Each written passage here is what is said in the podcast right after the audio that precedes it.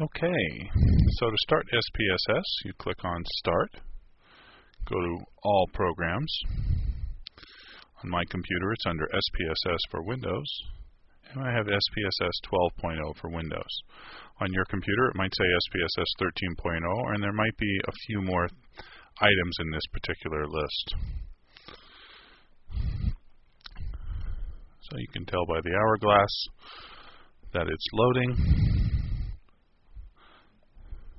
takes uh, 10 seconds or so to start. And SPSS will open up a splash screen. And then it starts with a dialog box that says what would you like to do. Run the tutorial, which is sometimes good to do the very first time type in data, run a query, create a new query, open an existing data source. Right now we're just going to click cancel because we can open this box again with file open. We don't need to start there. We can do file open a data file if we want to. We're not, we're not even going to do that just yet. We're going to take a look at the screen.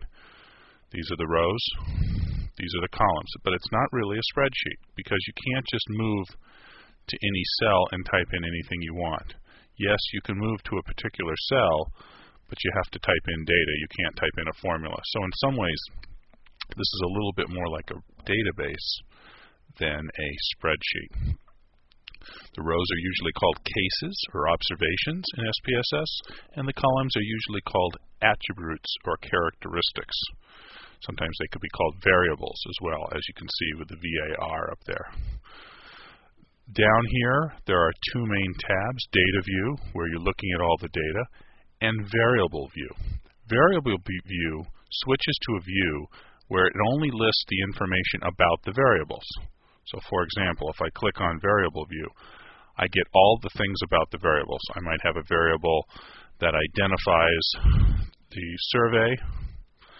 I might have a variable that identifies gender, I might have uh, a variable that identifies age, uh, number of years experience, etc., etc. So for each one of these names, each one of these variables, I can set it to be a specific type. Here it chooses numeric, but in some cases, for example, it might be a string. For example, in the case of an ID.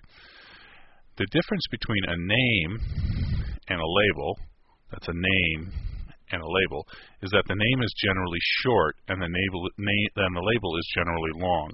And the reason that you want to set nice long labels is that in later on in the selection boxes in SPSS, in some cases, the name, the, the box does not allow enough of the word to be able to be displayed. So in those cases, it's nice to have a longer label than just a shorter name. And what happens is when you move your cursor over the name, the tooltip will pop up with a label. So we'll type these in here. Identification. Gender is fine. Age in years. Number of years experience. Okay. If we know exactly what the values are, we can type them in the values. For example, we can type a value of 1, which is female, and add that. We can add a label of 2, which is male, and add that. So we know what the genders are, and those are the only two possibilities. Okay? The other, the most important column in the variable view is this column right here, which is the measure. Okay? And one of the things that's a little confusing is that the terms, let's not choose that one, the terms that SPSS uses are a little bit different than the terms that Dr. Drew has used in class. So you, we know what a nominal variable is, or a categorical variable, which is a, a variable that has strings as the answers and not really numbers. So uh, questions like what kind of soft drink do you have? Do you like Pepsi, Diet Coke, 7 Up? Would be a nominal variable. You know what an ordinal variable is, which are numbers that go in order. Okay, like uh, a Likert scale. the, the problem is the term scale really is not a Likert scale in the sense that it's an ordinal number, that it goes in order.